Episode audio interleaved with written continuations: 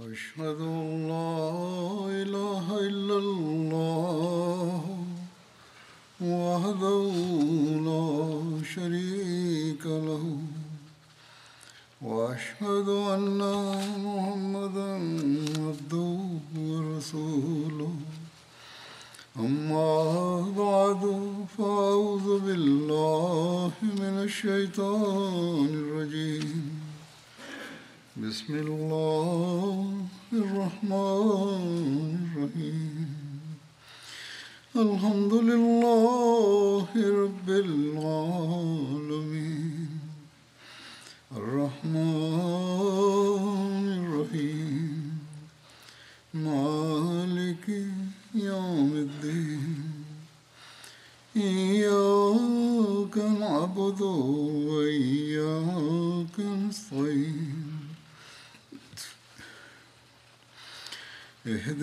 الصراط المستقيم.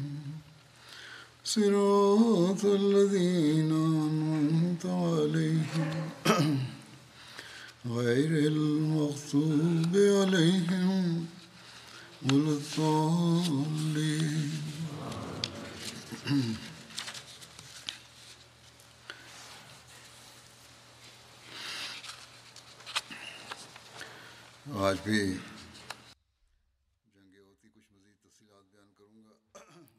Hazrat Amirulmuminin Mwenyezi Mungu amsaidie sana anasema leo pia nitaeleza maelezo mengine ya vita vya ohod kama ilivyokuwa imeelezwa ya kwamba kwa sababu ya kuacha mlima makafiri walishambulia toka nyuma na hali ya vita ikabadilika kabisa.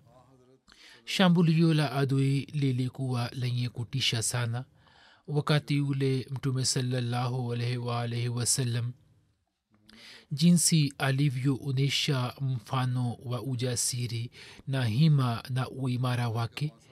Kuhusu hiyo imeendikwa katika maelezo ya kwamba baada ya vita kubadilika hali yake masahaba waliposhindwa kukwamua katika hali ya tafurani na wakasambaratika hapa na pale hapo mtume salallahu alaihi waalaihi katika hali hiyo ya vurugu na tafurani na licha ya kuzingirwa na maadui akaendelea kusimama kidete juu ya mahala pake kwa kuwaona masahaba wakikimbia hapa na pale katika hofu na akiwaita mtume salallahu alehi alikuwa anasema eni fulani njoni kwangu.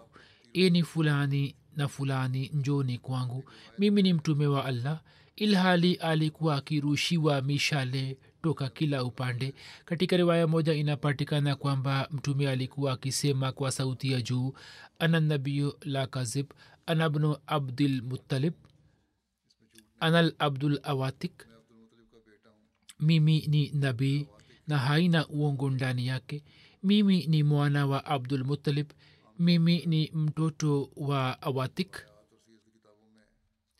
Kikawaida katika riwaya na kwenye vitabu vya sira imeendikwa ya kwamba maneno hayo mtume saa salam alikuwa ametamka katika vita vya hunen lakini kwa vyote vile yawezekana kwamba maneno hayo hayo awe ametamka katika vita vya ohod pia na pia awe ametamka katika hunen neno awatik limetajwa hapo.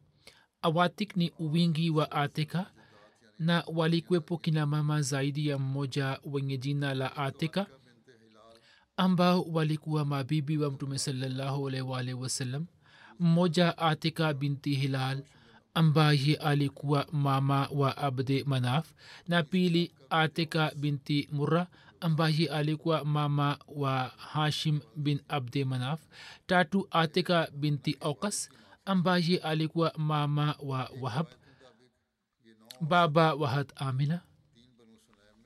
Sawa na riwaya moja hawa walikuwa kina mama tisa watatu kutoka banu sulaim na sita walitokana na watu wengine na wote walikuwa mabibi wa mtume salallahu alwalhi wasallam akieleza maelezo ya tukio hili hatmirza bashir ahmad saheb ameandika katika sera ya khatamanabiyin ya kwamba watu wa abdullah bin jubair walipoona ya kuwa sasa ushindi umeshapatikana tayari wao wakamwambia amiri wao abdullah ya kwamba sasa ushindi umeshatokea na waislamu wanakusanya mali ya ghanima. Wewe utupe ruksa ya kuwa sisi pia twende tukaungane na jeshi. Abdullah akawazuia na akawakumbusha mwongozo wa msingi wa mtume salllahualhi wasallam lakini wao katika furaha ya ushindi walikuwa wameghafilika hivyo hawakuelewa jambo lake na wakashuka chini huku wakisema ya kwamba mtume saa salam alikuwa amemaanisha haya tu ya kuwa msiache mlima huo mpaka murizike kabisa. Na sasa kwa kuwa ushindi umeshatokea hivyo hakuna madhara katika kuondoka na kushuka chini. Hivyo hawakubaki watu huko juu isipokuwa abdullah bin jubair na wenzake wachache. Wapatao watano hadi saba. Jicho kali la khalid bin walid likaona mlima toka umbali na likaikuta medani ikawa wazi. Hapo yeye akiwakusanya wenzake haraka haraka akaelekea huko na nyuma yake akaaja ikrma bin abu jehel vilevile vile na kikosi chake kwa kasi. Na vikosi hivi viwili vikiwaua shahidi abdullah bin jubair na wenzake wachache katika muda mfupi tu wakavamia waka jeshi la kiislam waislamu ambao katika utulivu wa kupata ushindi walikuwa wameghafilika na walikuwa wametawanika wakashtuka na balaa hili lisilotarajiwa lakini hata hivyo wakakwamua na wakajaribu kugeuka na kuzuia uvamizi wa makafiri wakati ule adui mmoja akanaadi ya kwamba eni waislamu upande wa pili pia makafiri wamevamia waislamu wakageuka tena katika hofu na katika hali hiyo ya sintofahamu bila kuona hapa na pale wakaanza kuwaua watu wao. Upande wa pili mwanamke mmoja mjasiri wa makka amra binti alkama alipoona manzari haya akasogea mbele na akainua bendera ya quraish iliyokuwa imenasa katika vumbi na baada ya kuona hali hiyo jeshi la kuraishi lililokuwa limesambaratika likajumuika tena karibu na bendera na hivyo waislamu kwa hakika wakazingirwa na maadui toka pande nne na katika jeshi la kiislamu ikatokea hali ya vurugu na hofu. Hayo yameshaelezwa katika hutuba ya ijumaa iliyopita kwamba jinsi walivyokuwa wamejumuika na walipovamia tena waislamu na mtu aliyeinua bendera kwa vyote vile kinachofuata ni kwamba wakati ule mtume saa salam ambaye akisimama juu ya mahala palipoinuka alikuwa anaona manzari yote akawaita waislamu mara kwa mara lakini katika makelele hayo sauti yake haikusikika. Wanahistoria wanaandika kwamba hayo yote yakatokea katika muda mfupi tu kiasi kwamba waislamu wengi wakapoteza ufahamu wao. Hadi katika hali hiyo ya sintofahamu baadhi ya waislamu wakaanza kuwaua wenzao na haikubaki tofauti katika jamaa na adui hivyo hata kwa mkono wa waislamu baadhi ya waislamu wakajeruhiwa. Na kama ilivyokuwa imeelezwa katika hutuba ya wiki jana kwamba baba wa huzefa yaman waislamu wakaamua kwa makosa. Huzefa wakati yule alikuwa karibu na waislamu ye akaende kupiga kelele kwamba eni waislamu huyu ni baba yangu. Lakini wakati yule nani angemsikia? Mtume saa salam baadaye akataka kumlipa fidia ya damu yaman lakini huzafa akakataa kupokea fidia hiyo na akasema kwamba mimi na wasamehe waislamu damu ya baba yangu.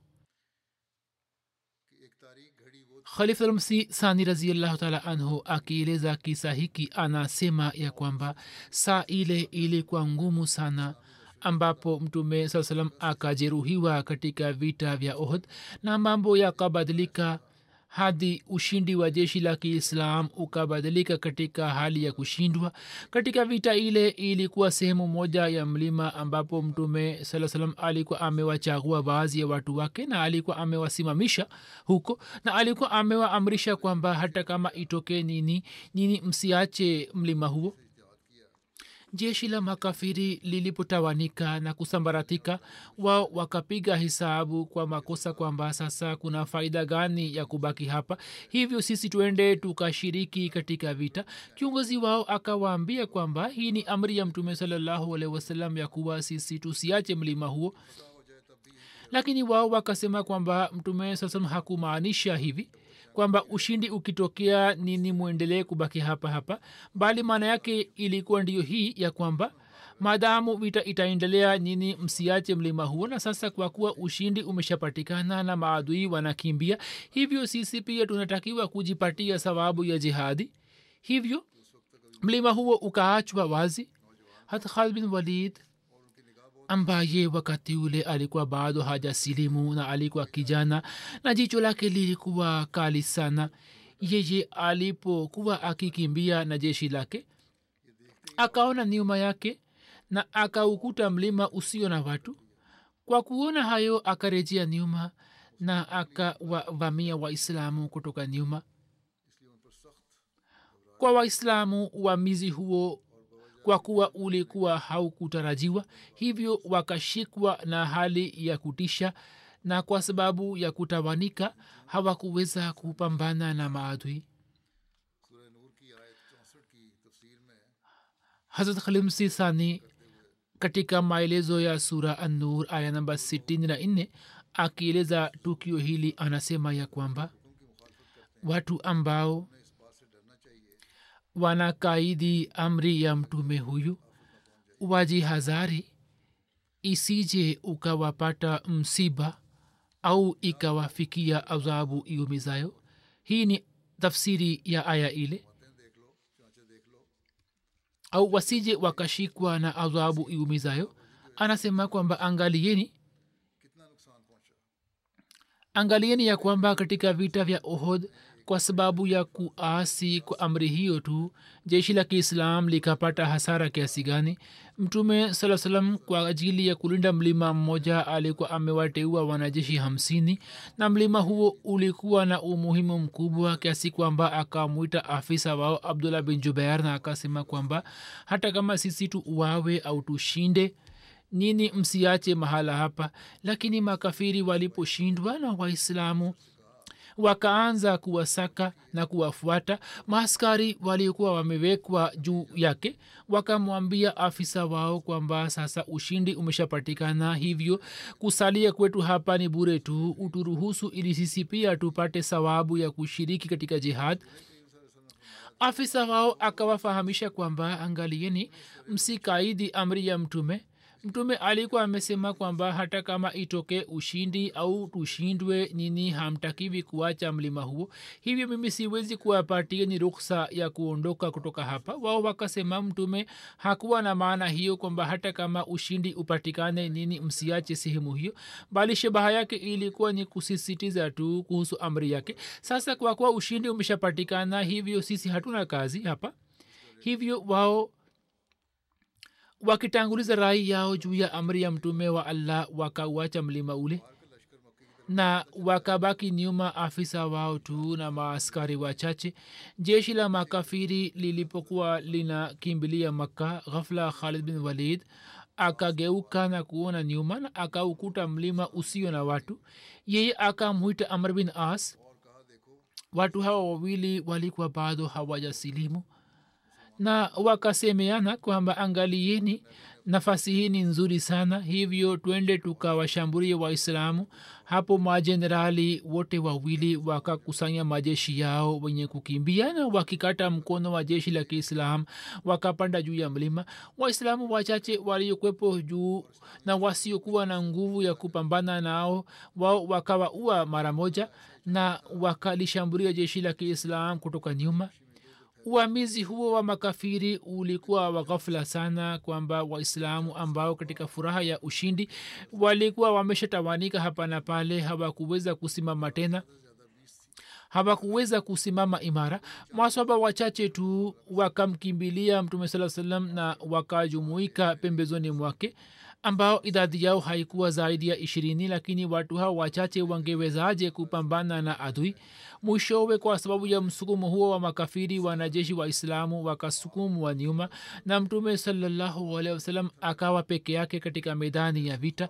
Katika hali hiyo hiyo likaaja kugonga jiwe moja juu ya kofia ya chuma ya mtume saa salam na kwa sababu yake misumari yake ikajeruhi kichwa chake na mtume akazimia na akaanguka katika shimo ambalo baadhi ya watu wenye shari walikuwa wamechimba na kufunika ili walipatie hasara jeshi la kiislam baada yake masahaba wengine pia wakauawa shahidi na maiti zao zikaenda kudondoka juu ya mwili mtakatifu wa mtume na ikawa mashuhuri kwamba wa mtume saa salam ameuawa shahidi lakini maswahaba ambao kwa sababu ya msukumo huo wa makafiri walikuwa wamesukumwa nyuma makafiri walipogeuka nyuma wao wakajumuika tena kwa mtume saa salam na wakamtoa nje ya shimo.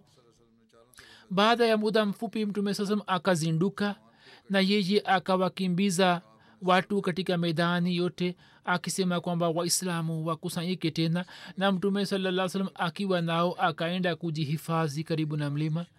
Jeshi la kiislam baada ya kupata ushindi juu ya makafiri likapata kushindwa kwa muda kwani kati yao baadhi ya watu wao walikuwa wamekaidi amri ya mtume salallahu wasalam na badala ya kufuata amri yake walikuwa wamefuata rai yao kama watu hawa watu wale wangemtii mtume salallahu alaihi kama mshipa wa moyo unavyofuata moyo kama wao wangejua ya kwamba kwa sababu ya kutii amri ya mtume salallahu alaihi hata kama dunia nzima inalazimika kujitolea uhai wake basi hicho ni kitu kisicho na uhakika wowote.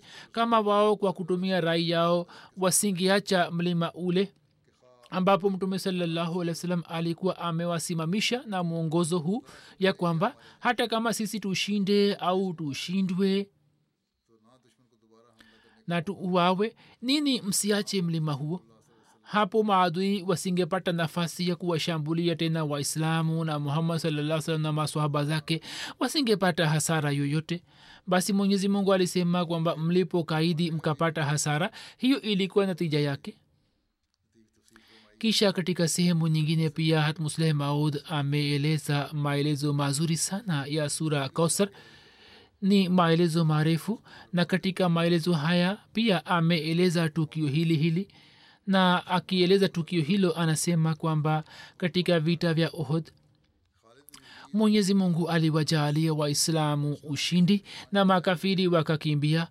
Khalid bin walid na amr bin as ambao wamepita kama majenerali azimu wa islam walikuwa bado hawajasilimu na katika vita ile walishiriki kwa niaba ya makafiri.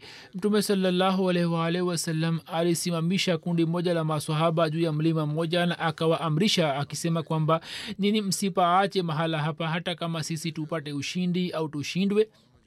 Sisi tuuawe au tubaki kuwa hai. Nini msipaache waislamu walikuwa na shauku ya kufanya jihadi na hadi sasa wanayo. Islam ilipopata ushindi watu waliokuwa wamesimama juu ya mlima wakamwambia afisa wao kwamba utupatie ruksa ya kushiriki katika jihad. Islam imeshinda na sasa hakuna jambo la hatari.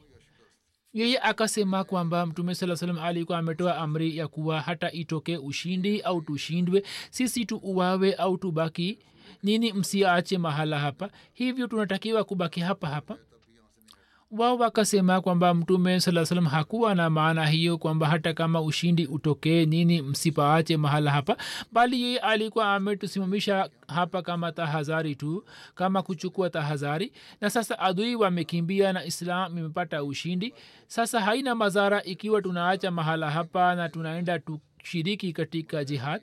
Afisa akasemana akasema jambo lenye maana na hikima kwamba kiongozi anapotoa amri mtu aliye chini yake anakuwa hana haki ya kutumia akili yake. Mtume alikuwa ametuambia kwamba msipaache mahala hapa hata kama itokee ushindi au tushindwe sisi tu uwawe au tubaki kuwa hai. Na alikuwa amesisitiza kwamba mahala hapa pasiachwe. Hivyo kwa mujibu wa mwongozo wake sisi tunatakiwa kubaki hapa hapa. Lakini wao hawakumkubali na wakaendelea kukariri jambo lao na wakamwambia kwamba wewe kama unataka ubaki hapa sisi tunaondoka. Hivyo wengi wao wakamwondoka isipokuwa afisa na wenzake wachache wakabaki huko. Jeshi la makafiri lili- lilipokimbia khalid bin walid alikuwa mtu mwenye busara sana. Katika islam pia alifanya kazi kubwa kubwa na kwa makafiri pia alikuwa jenerali mwenye kipaji sana. Ye alipokuwa anakimbia pamoja na jeshi lake ghafula jicho lake likaona mlima usio na watu alikuwepo pamoja naye amr bin as ye akamwambia amr kwamba sisi tumepata nafasi nzuri sana amr pia akaona huko na wote wawili wakiwa na vikundi vyao wakarejea nyuma. Khalid bin walid akazunguka na akaja kuushambulia mlima na amr bin as akawashambulia waislamu kutoka upande mwingine na watu waliokuwepo juu ya mlima wao wakawaua na wakawashambulia waislamu kutoka nyuma. Waislam walikuwa na fikira kwamba wao wapo katika amani sawa kwa sababu ya mlima huo na safu zao zilikuwa zimeshakatika na wao walikuwa wakiwasaka maadui waliokimbia. Khalid na amr bin as wakawashambulia waislamu kutoka nyuma. Hapo muislamu moja moja akazingirwa na kikosi kizima. Baadhi ya waislamu wakauawa wengine wakajeruhiwa na wengine hawakuweza kusimama mbele yao. Bilkhusus adui walipofika karibu na mtume salallahu alaihi wasallam wakati ule watu kumi na wawili tu walikuwa pamoja naye. Majenerali hawa wawili khalid bin walid na amr bin as wakawapatia habari maafisa wengine kwamba wao pia wawashambulie waislamu. Hivyo jeshi hili la watu elfu tatu wakaja huku wakishambulia. Wakati ule mawe na mishale yalikuwa yakirushwa na maadui na vita ilikuwa imepamba moto. Na katika jeshi zima la islam ilikuwa imetokea vurugu na hali ya sintofahamu. Katika hali hiyo masahaba wakajitolea sana lakini mbele ya wanajeshi elfu tatu hawakuweza kuthubutu. Katika uamizi huo meno mawili ya mtume pia yakavunjika na jiwe moja likagonga kofia yake ya chuma na kwa sababu yake msumari wa kofia ukanasa kichwani mwake na mtume akazimia na akaanguka katika shimo maswaba waliokuwa wamesimama karibu yake maiti zao zikaja kudondoka juu yake na mwili wake mtakatifu akafichika chini yake na ikatokea kelele kwa waislam kwamba mtume amewawa shahidi waislamu ambao walikuwa wameshasambaratika. Habari hiyo ikawahuzunisha zaidi lakini ni hekma ya mwenyezi mungu ya kwamba habari hii iliposhamiri kwa makafiri kwamba mtume saa salam ameshauawa wao wakaonelea kwamba wasiendeleze mashambulio yao na wareje maka kwa haraka na wawapatie watu habari njema kwamba mungu apishe mbali mtume saa salam ameshauawa kuhusu ujasiri ushujaa na uimara wa mtume salallahu alaihi wasallam katika riwaya inapatikana hivi. Miqdad bin amr akieleza habari za siku ya uhud alisema kwamba wallahi washirikina walifanya mauaji na wakamjeruhi sana mtume salallahu alaihi wasallam. Sikilizeni na apa kwa mungu ambaye amemtuma mtume saa salam kwa haki mtume saa salam hakurudi nyuma na akaendelea kupambana na maadui. Na kundi moja la masahaba wa mtume saa salam safari moja walikuwa wakirejea kwake. Na kisha kwa sababu ya nguvu ya mashambulio walikuwa wakijitenga hivyo mara alikuwa anasimama na kuwarushia mishale na mara alikuwa anawarushia mawe mpaka alikuwa anawasukuma mbali. Na pamoja na mtume saa salam kundi moja la masahaba wakaendelea kusimama kidete. Rivaya moja inaeleza hivi kwamba mtume saa salam aliendelea kusimama juu ya mahala pake na hakurudi nyuma hata kwa mguu moja bali akaendelea kupambana na maadui na kwa upinde wake akaendelea kuwarushia mishale mpaka kamba yake ikakatika na kipande chake kimoja kikabaki mkononi mwake. Yani sehemu ile ambayo inatumia mshale ikakatika. Ukasha bin mehsan akachukua upinde kutoka kwake ili aweze ku, kutenganisha. Ye akasema kwamba kamba haitimi yani kamba ni fupi. Mtume akasema kwamba vuta kamba hiyo hiyo itakuwa ndefu. Ukasha anasema naapa kwa dhati ambaye amemtuma kwa haki mimi nikavuta kamba ile na kamba ile ikawa ndefu na hapo nikaifunga vizuri juu ya upinde wake. Na huo muujiza ukatokea. Kisha mtume akashika upinde wake na akaendelea kuwarushia mishale maadui. Na abu talha akaendelea kumlinda na kumhifadhi mpaka upinde ukakatika vipande vipande na mishale yake pia ikakwisha. Hapo katada bin noman akachukua upinde wake na upinde huo ukabaki kwake daima dawamu. Na mtume sasa akaendelea akaanza kuwarushia maadui mawe nafi bin jubair anasimulia kwamba mimi nilimsikia mtu mmoja katika wahajiri akisema kwamba nilikuwa nimeshiriki ohd nikaona kwamba mishale inakuja kutoka kila upande. Na mtume saa salam amesimama katikati ya mishale. Mishale yote ilikuwa inapita kulia na kushoto kwake. Na nikamwona abdullah bin shahab zuhri yeye alikuwa anasema kwamba nini muniambie kuhusu mtume saa salam kwamba yuko wapi? Ye kama akisalimika mimi sitasalimika. Na mtume saa salam alikuwa karibu yake. Wakati ule hakuwa mtu pamoja naye. Ye alipoenda mbele safan bin umaya akamlaumu. Na ye akasema kwamba wallahi mimi sikumwona yeye. Mwenyezi mungu pia alikuwa anamlinda mtume saa salam mimi naapa kwa allah kwamba yeye amesalimishwa kutoka kwetu. Wallahi sisi watu wanne tulikuwa tumetoka kutoka makka na tulikuwa tumefunga ahadi juu ya mauaji yake lakini hatukuweza kumfikia. Ibne saad anasema ya kwamba abu namar kinani akasema mimi nilishiriki katika vita vya ohd pamoja na washirikina na siku ile nilikuwa nimelenga watu watano nilikuwa nawarushia mishale nikaendelea kumwona mtume salallahu salam kwamba maswahaba walikuwa wamemzunguka na mishale ilikuwa inaanguka kulia na kushoto kwake. Baadhi ya mishale ilikuwa inaanguka mbele yake na nyuma yake. Kisha mwenyezi mungu akaniongoza katika islam. Baadaye mtu huyo alisilimu. Kuhusu hiyo hatmasihe maud alahwassalam anaeleza ya kwamba maisha ya mtume salallahu alehi wasallam ya makka ni mfano wa ajabu. Akieleza ushujaa na ujasiri wake anasema kwamba kwa namna moja maisha yake yote yalipita katika shida na mateso. Katika vita vya ohod alikuwa peke yake. Katika vita hii kudhihiri kwake kwamba yeye ni mtume wa allah kunatuambia kuhusu shani yake na ushujaa wake na uimara wake. Alikuwa amezingirwa na maadui lakini hata hivyo hakuficha uhakika wake bali akatangaza wazi kuhusu unabii wake na watu wakapata kujua. Kisha masihi mola salam anasema kwamba kwa ajili ya manabii na mawalii wa mwenyezi mungu shida na mateso inakuwa sio kama vile mayahudi wanaendelea kupata laana na mazwila ambamo inatokea dhihirisho la adhabu ya mwenyezi mungu na hasira yake bali manabii wanasimamisha mfano wa ushujaa.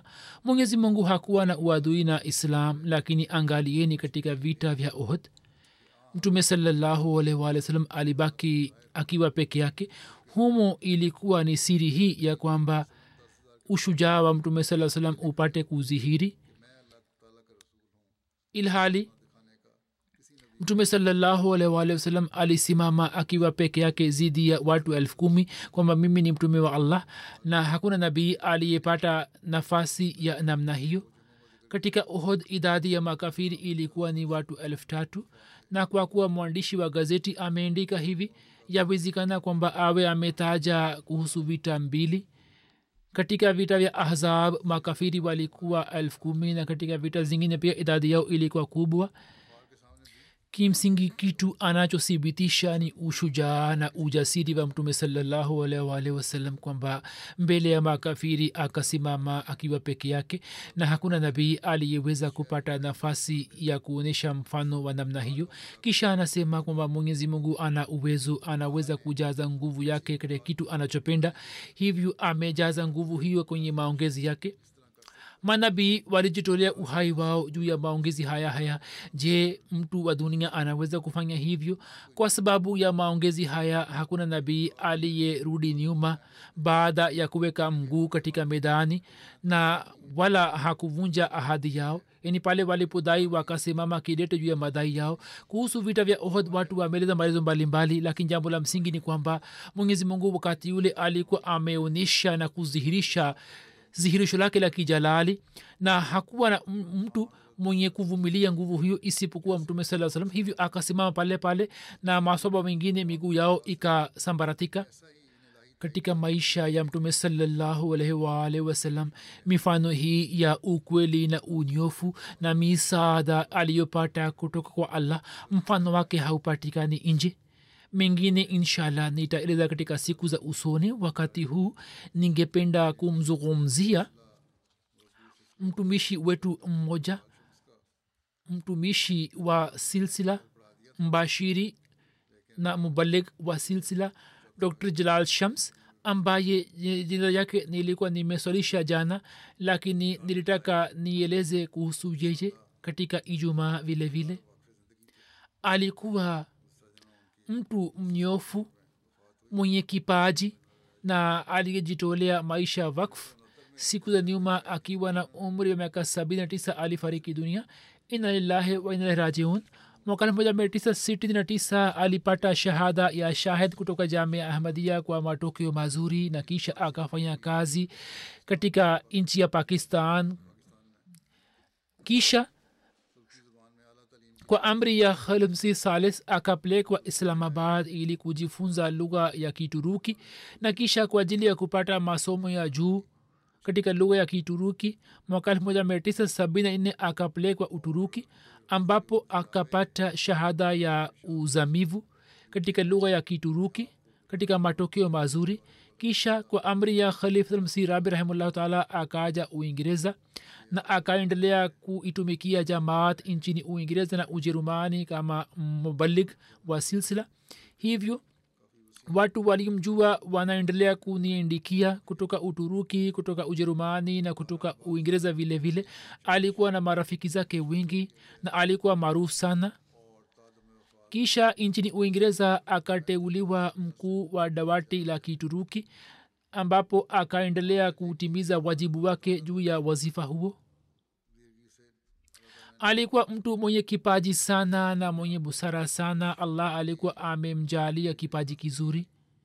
Nchini uturuki alipopata digri katika lugha ya kituruki chuo cha istanbul kikampatia ofa ya kumpatia ajira kama profesa ajira hii ilikuwa nzuri sana mshara ulikuwa mkubwa. Yeye akaomba mwongozo kutoka kwa khalmsi rabi taala.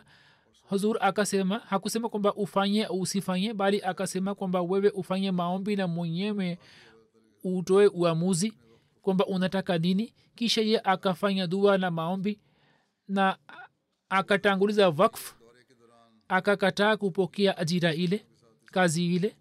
Mwaka elfu mbili na mbili wakati wa ziara katika nchi ya uturuki katika kosa la kufanya mahubiri ya islam ahmadiyat akakamatwa na polisi na kwa miezi minne na nusu akaendelea kukaa kwenye jela.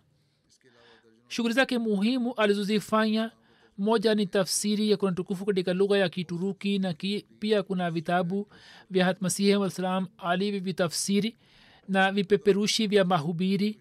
Aliwahi kuviandika katika lugha ya kituruki na pia aliweza kuandika vitabu katika lugha ya kituruki na kupiga chapa. Alikuwa na shauku ya kusoma vitabu mbalimbali. Mbali. alikuwa anasoma vitabu vya masihi mslam na makhalifa kwa uangalizi mkubwa na alikuwa anaandika notes juu yake. Pamoja na kusoma vitabu vya jamaat alikuwa anasoma vitabu vingine na alikuwa na shauku yake sana. Alipokuwa anaongea na marafiki zake na jamaa zake mbalimbali mbali, alikuwa anaeleza nukta nzuri nzuri kwa uangalizi mzuri na akipata shida au kama hakuelewa jambo fulani hakuwa na kibri yote bali alikuwa anawaambia wabashiri walio chini yake kwamba wamwongoze alikuwa na kipaji kizuri cha kujifunza lugha mbalimbali. Kiurdu na kipanjabi ilikuwa lugha yake ya nyumbani na pia akapata shahada ya uzamivu katika lugha ya kituruki akapata umahiri. Kisha alikuwa na uwezo wa kuongea katika lugha ya kiingereza kiarabu kijerumani na kifarsi. Bali katika vikao mbalimbali vya khalif sirabe taala aliweza kutafsiri katika lugha ya kiarabu. Pia alikuwa na uwezo wa kuongea lugha ya kisaraiki mwanzoni aliendelea kutafsiri hutuba sio mubashira bali baadaye alikuwa na tafsiri hutuba hiyo. Na hata watu wa lugha katika nchi ya uturuki hata wao pia walikuwa wanamsifu sana kuhusu lugha yake na kuhusu msamiati wake alikuwa na kipaji kizuri cha kutoa hutuba na kuendika marehemu. Alikuwa na sifa chungu nzima sana.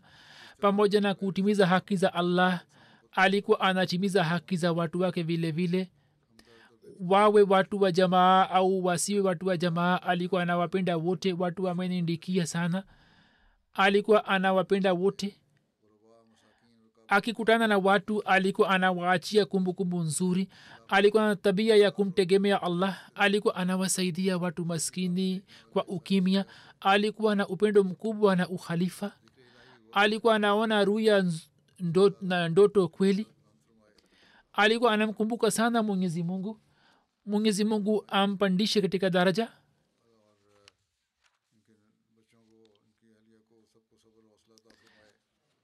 Na awajalie watoto wake na mke wake subira na uvumilivu na awajalie kuendeleza mema yake.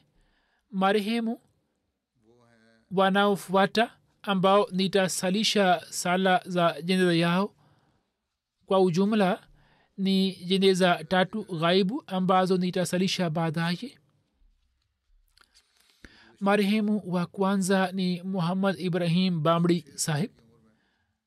Marehemu siku za nyuma akiwa na umri wa miaka mia moja na sita alifariki dunia. Ina lillahi wainarajiun katika makaratasi mbalimbali umri wake unaothibitika ni mia moja na sita na katika sehemu zingine ni mia moja na tisa. Kwa vitu vile umri wake ulikuwa ni miaka mia moja na sita. Kwa fuzili ya allah alikuwa musi. Na katika familia yake jumuiya ilipatikana kwa kumpitia baba yake chodhri abdul karim saheb ambaye mwaka elfu moja mia tisa kumi na nane kumi na tisa alikuwa amefanya baiati bambri saheb ibrahim bambri saheb akieleza habari ya baiati hii ya baba yake anaandika kwamba katika familia kwa fadhili ya allah jumuiya ilipatikana kwa kumpitia baba yangu baba yangu alikuwa anatokana na zehebu la ahle hadis mwaka elfu moja mia tisa kumi na nane macho yake yakazofika na akapata marazi ya macho akaja kadian kwa ajili ya matibabu kwa kuwa baba yangu alikuwa mashuhuri watu walipojua kwamba chodhri abdulkarim saheb amelazwa hospitalini wakaanza kumjulia hali. Master abdurahman saheb meher singh na watukufu wengine wa jamaat wakaendelea kumtembelea na wakaendelea kumhudumia. Na pia wakamhubiri. Yani watu hawa wakafanya mahubiri. Bamri saheb anaandika kwamba katika kichwa cha baba yangu swala hilo likatatulika kwamba isa alah salam amekufa na jambo hili likaingia moyoni mwake kwamba isa alah salam hayuko hai bali amekufa. Moyo wake ulipopata yakini kwamba masihe maud ni juu ya haki na ni mkweli kwani kwa kuwa isa alah salam amekufa hivyo masihe maud ilikuwa ni haja ya zama na hiyo ilikuwa zama ya ujio wake. Kama hatakuja saizi kisha atakuja lini? Basi katika muda huo huo akafanya baiati na alipokuja katika kiji chake bambri watu wakapata kujua kwamba ye amekubali ahmadiyat wakasikitika sana juu yake na wakasema kwamba mia abdul saheb kama tungejua kwamba wewe utakapoenda kadian utakuwa marzai hata kama ungepofuka sisi tusinge kuruhusu kwenda kadhian baba yake alikuwa anawajibu kwamba pamoja na macho yangu ya kizwahiri uwezo wangu wa kuona wa kiroho pia umepata um, umepona. Alikuwa anasema kwamba mimi siwezi kumshukuru allah ambaye ameniongoza juu ya njia iliyonyoka na mimi naweza kusema kwa, u, kwa busara yangu kwamba masihi wassalam ni mkweli. Watu wa kijiji walikuwa na ubaguzi sana na masihi maulislam mashekh walikuwa wame wametia sumu kwenye vichwa vyao. Walikuwa wanasema kwamba wewe ukidai kwamba mimi ni mahdi sisi tutakukubali lakini hatutakubali mirza ghulam ahmad kama imam mahdi. Hapo baba yake alikuwa anasema kwamba angalieni hiyo ni alama ya ukweli wake kwamba mimi nimemwamini nikimjua kwamba yeye ni juu ya haki. Hivi nini pia mumkubali? Baba yao aliwapeleka bambadi saheb na ndugu yake katika shule ya kadhian mwaka elfu moja mia tisa ishirini na watoto hawa walikuwa wakija kusoma wakitembea kwa maili tano. Baba yao alipofariki dunia mwaka elfu moja mia tisa thelathini na moja ndugu zake wakamwambia mama yao kwamba usiwapeleke ibrahim bambdi na mdogo wake kadian kwani shule ni mbali sana. Hapo tunawaingiza shuleni. Mama akasema siwezi kufanya hivyo kwa kuwa baba yao alikuwa amewaingiza katika madrasa ahmadia hivyo watasoma katika madrasa hiyo hiyo. Na anasema kwamba tukaendelea kwenda kadian kwa ajili ya masomo. Kisha kutoka kadian alimaliza madrasa na akaingia katika jamia ahmadia akasoma katika jamia ahmadia kisha mwaka elfu moja mia tisa arobaini na moja akafaulu mtihani wa metric mwaka elfu moja mia tisa tisini na tisa akafaulu mtihani wa molvi fazl.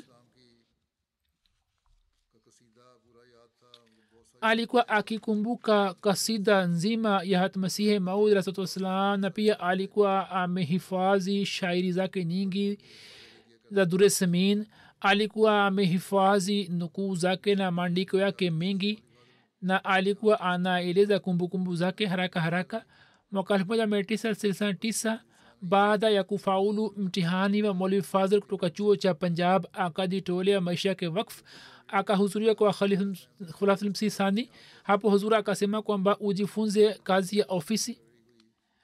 Mwaka elfu moja mia tisa arobaini na nne akateuliwa kama mwalimu wa masomo ya kidini na mwalimu wa kiarabu katika madrasa ya ahmadia kuanzia arobaini na moja hadi arobaini na saba akajitolea huduma hiyo akatoa huduma hiyo ya kijamaati.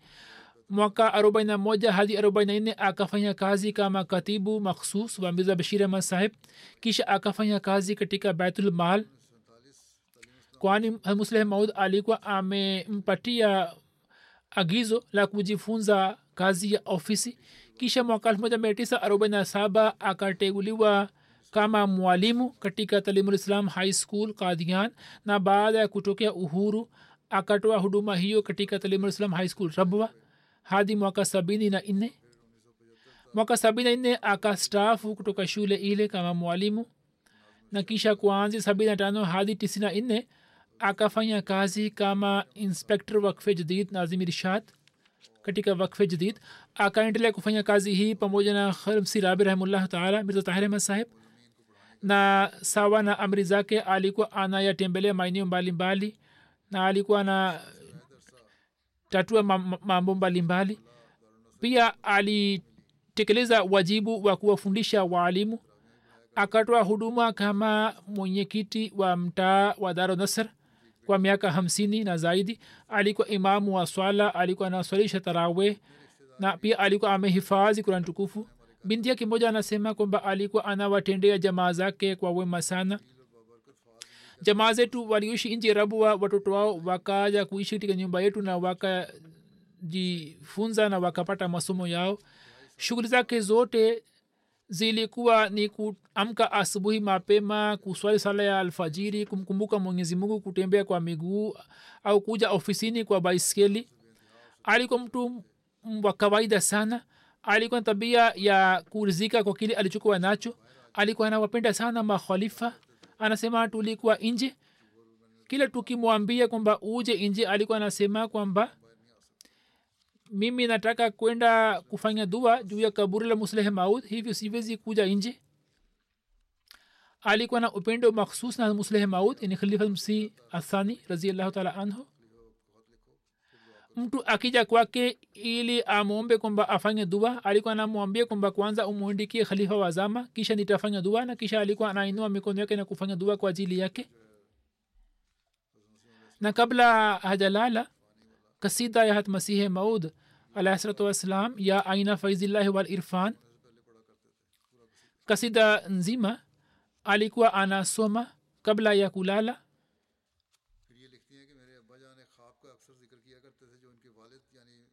kisha anaandika kwamba baba yangu mara nyingi alikuwa anaeleza mtoto yake moja ambayo baba yake yani babu ya binti huyo alikuwa ameona kwamba ibrahim anapanda juu ya mtende na ye anapata hofu kwamba asije akaanguka chini lakini katika muda mfupi tu huyu akapanda juu sana.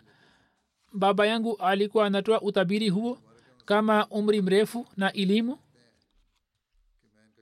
shekh mubarak ahmad sahib nazar diwan pakistan anaandika kwamba mimi pia nimewahi kuwa mwanafunzi wake na kisha nikawafundisha watu katika shule kwa miaka mitano kama mwalimu. Bamdi saheb alifanya kazi katika bweni kama tutor na alikuwa anawapenda wanafunzi wote wawe ahmadia au wasiko wa ahmadia na alikuwa anawalea sawa na tabia yao. Wa, wanafunzi pia walikuwa wanampenda sana na walikuwa wanamheshimu kama awe baba yao. Muda mwingi alikuwa anapitisha katika bweni na alikuwa anawasalisha alikuwa anawasimamia wote katika swala na alikuwa mwenye kuwalea wote kwa wema na kwa upendo. Zuri amesema hata ni, mimi nimewahi kuwa mwanafunzi wake na mimi nilipokuwa na azriala nilikuwa namkumbusha kuhusu njia yake ya kufanya malezi. Hapo alikuwa anatabasamu tu. Yani shabaha yake ilikuwa ni kuwarekebisha wanafunzi.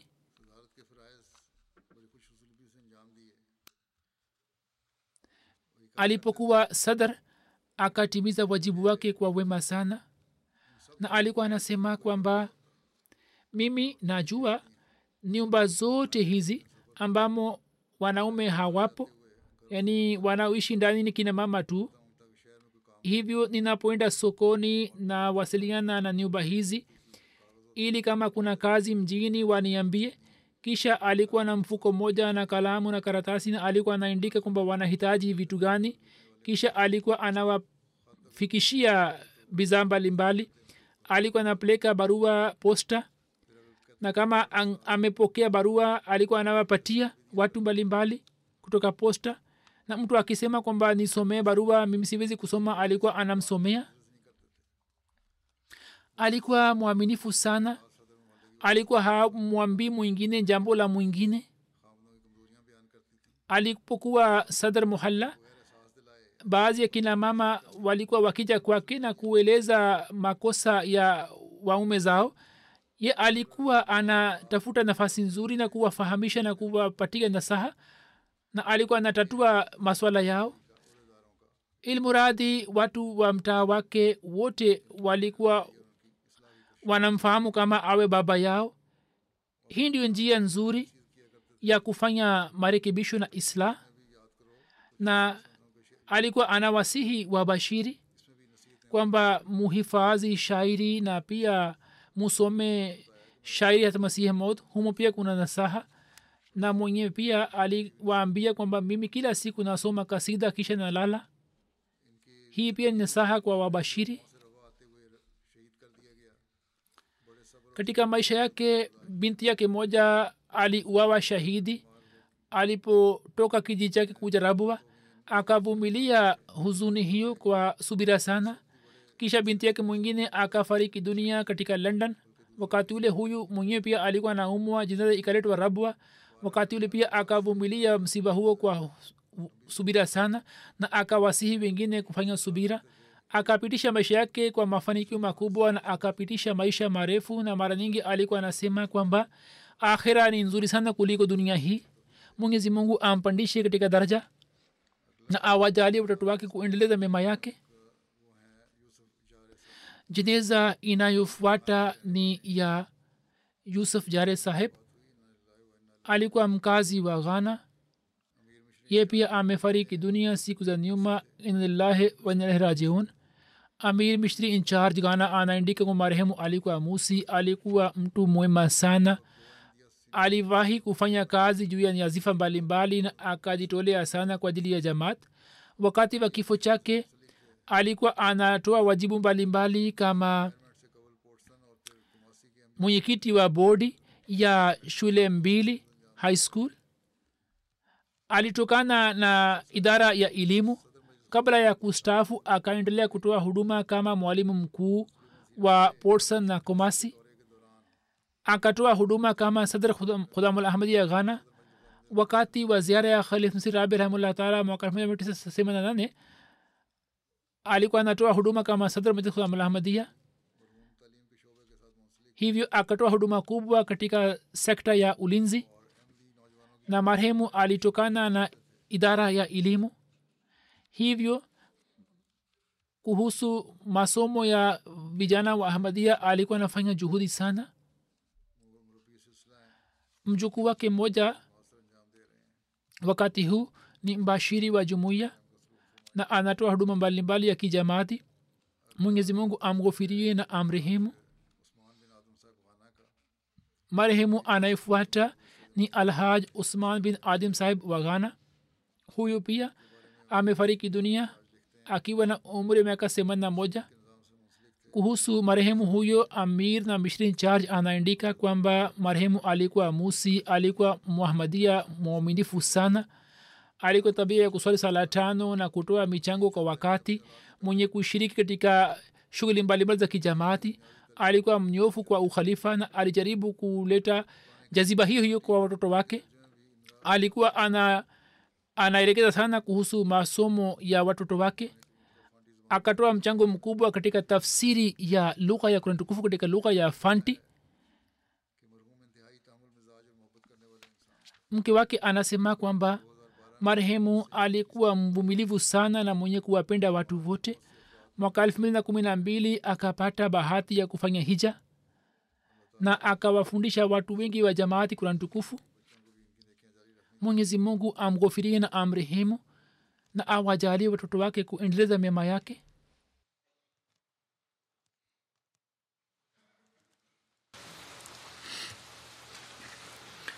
Alhamdulillah.